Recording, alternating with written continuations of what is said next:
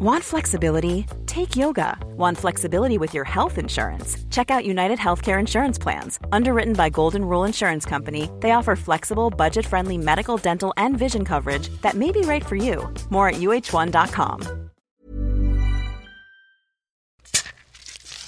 Tutto Balutto är sponsrade av Heineken Alkoholfri. Hörrni, vi i Tutto Balutto brinner ju väldigt mycket för jämställdheten inom fotbollen. Jag som fotbollsfarsa till 3 stycken döttrar som har spelat fotboll eller spelar fotboll just nu har varit med på en resa här de senaste 7-8 åren som har varit helt otrolig. Där mina tjejer, som jag pratat om tidigare, verkligen drömmer om att spela i det ena eller det andra laget. Det kan vara i den italienska ligan, det kan vara den engelska ligan eller varför inte i vår fantastiska damallsvenska som vi har. Och bara det här med att de kan drömma, att de ser framför sig stora klubbar ute i Europa där de kan tjäna pengar och faktiskt leva på sin sport. Och det roliga nu, det är att man till och med i allsvenskan som damfotbollsspelare, det är att man till och med nu som fotbollsspelande kvinna i Sverige kan tjäna så pass mycket pengar att man faktiskt kan leva på sporten.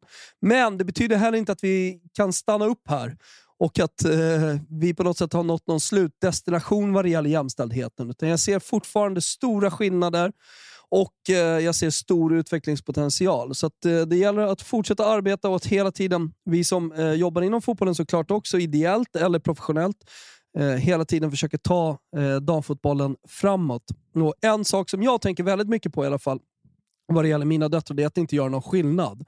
För jag ser fortfarande en stor skillnad på hur ledare och tränare ute i Sverige gör skillnad på hur man coachar flickfotboll och hur man coachar pojkfotboll.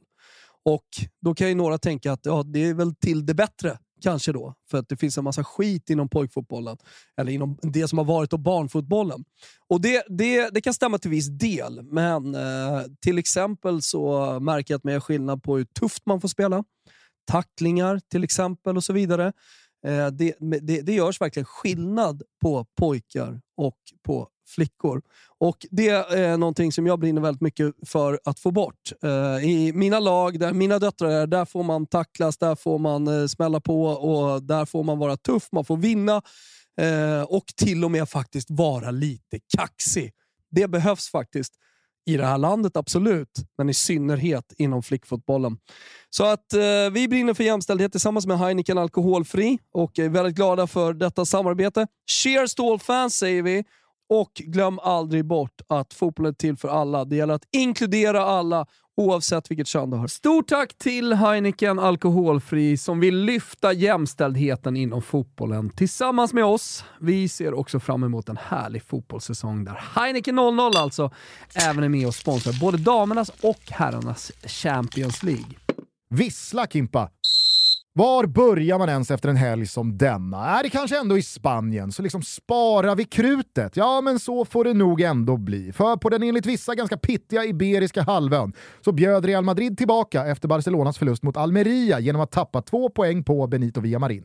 Okej, Real Betis är Real Betis, men har man tänkt att försvara ligatiteln så kan man inte släppa upp Barca 9 poäng ovanför sig i tabellen. El Clasico i ligaspelet om knappt 2 veckor. Spänningen? Frågetecken? Sisådär va? Under toppduon så var det proppen ur för Atleti när ett håglöst Sevilla gästade huvudstaden. 6-1 till de rödvita. Memphis Depay och Antoine Griezmann passar varandra som chilinötter passar med blaskig lager. Som en jävla dröm alltså. Hörde vi Glow Up Atleti för några veckor sedan i Tutto Balutto? Ja, men visst fan gjorde vi det.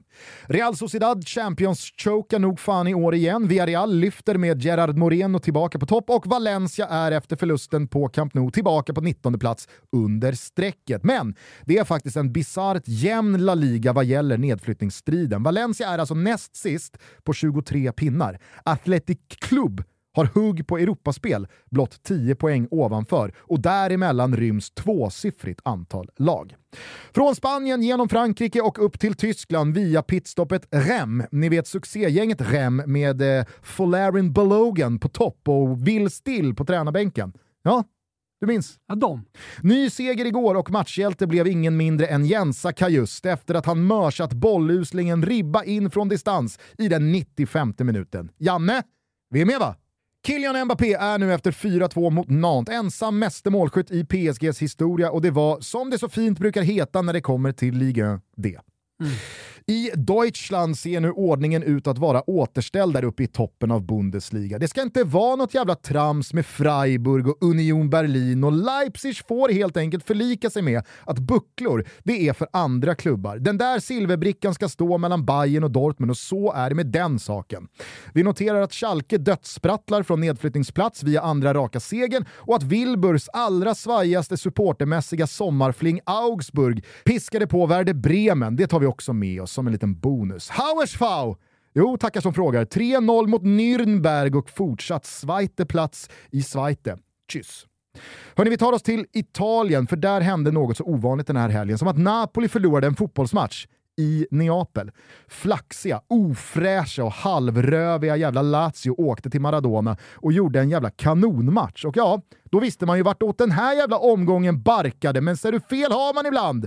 Det blev nämligen inga rödsvarta poäng för Milan mot Fio, trots Zlatan på Franchi. Och när psykfallet Gianluca Mancini inte bara fick Moise Kean utvisad efter 34 sekunder på plan, utan dessutom tryckte in ett kliniskt distansskott bakom Chesney, ja då kunde alltså La Magica, stolta, stygga, soliga Roma, bärga samtliga 3 pinnar mot självaste Juventus. Inters plättlätta seger på treansväxeln mot Lecce är bara att hacka i sig. Man kan inte få allt där uppe i Champions-racet. Och på tal om just det, arrivederci Atalanta efter 0-0 hemma mot Udinese, och efter samma siffror 0-0 hemma mot Salernitana tycker jag nog också att vi kan allt ta avsked av Sampdoria, va? Mm. Ciao. Ciao. Mot England och en otroligt minnesvärd omgång Premier League. Allt började med att City besegrade Newcastle med 2-0. KDB bekräftade någon typ av glowdown, och Erling Haaland visade blodhundskvaliteter när han med all önskvärd tydlighet visade att han inte tolererar någon jävla skit gentemot sina lagkamrater. Uppfriskande. Mm. Några timmar senare så höll Bournemouth på att ta alla 3 poäng mot Arsenal. Ytterligare några minuter senare så höll de på att ta i alla fall en. Men märkligt lång tid efter att de 6 tilläggsminuterna på Emirates tagit slut så fick Gunners genom Reece Nelsons kliniska träff euforiskt jubla i vad som absolut kan komma att bli något slags titelmål. Vad var det Liverpool kallades en gång i tiden? Mentality Monsters. Visst, nu är bompan och allt det där. Men Artetas gäng är imponerande starka mentalt.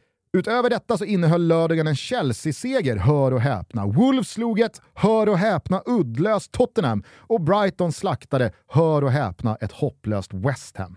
Helgen avslutades dock med en historisk match på Anfield mellan värsta rivalerna Liverpool och Manchester United. Detta så håsade, hyllade och av Tutto Balutto prisade Manchester United med världens för tillfället kanske bästa spelare Marcus Rashford i spetsen. Det var upplagt för ännu en spik i Liverpool-kistan, ännu ett på fel sätt minnesvärt kapitel i en på många andra sätt och vis miserabel säsong. Det blev något helt annat.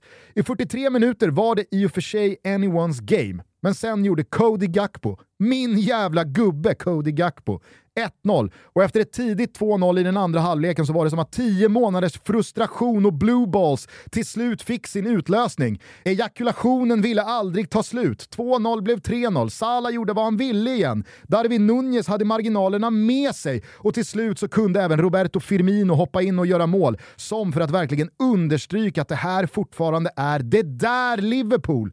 Vart de och Manchester United, herregud, tar vägen från det här, det vet bara framtiden. Men det vi alla kan ta med oss efter 7-0 igår är att vi upplevt något som kommer att eka i generationer på The Kop. Och ibland så är det större och mäktigare än precis allt annat.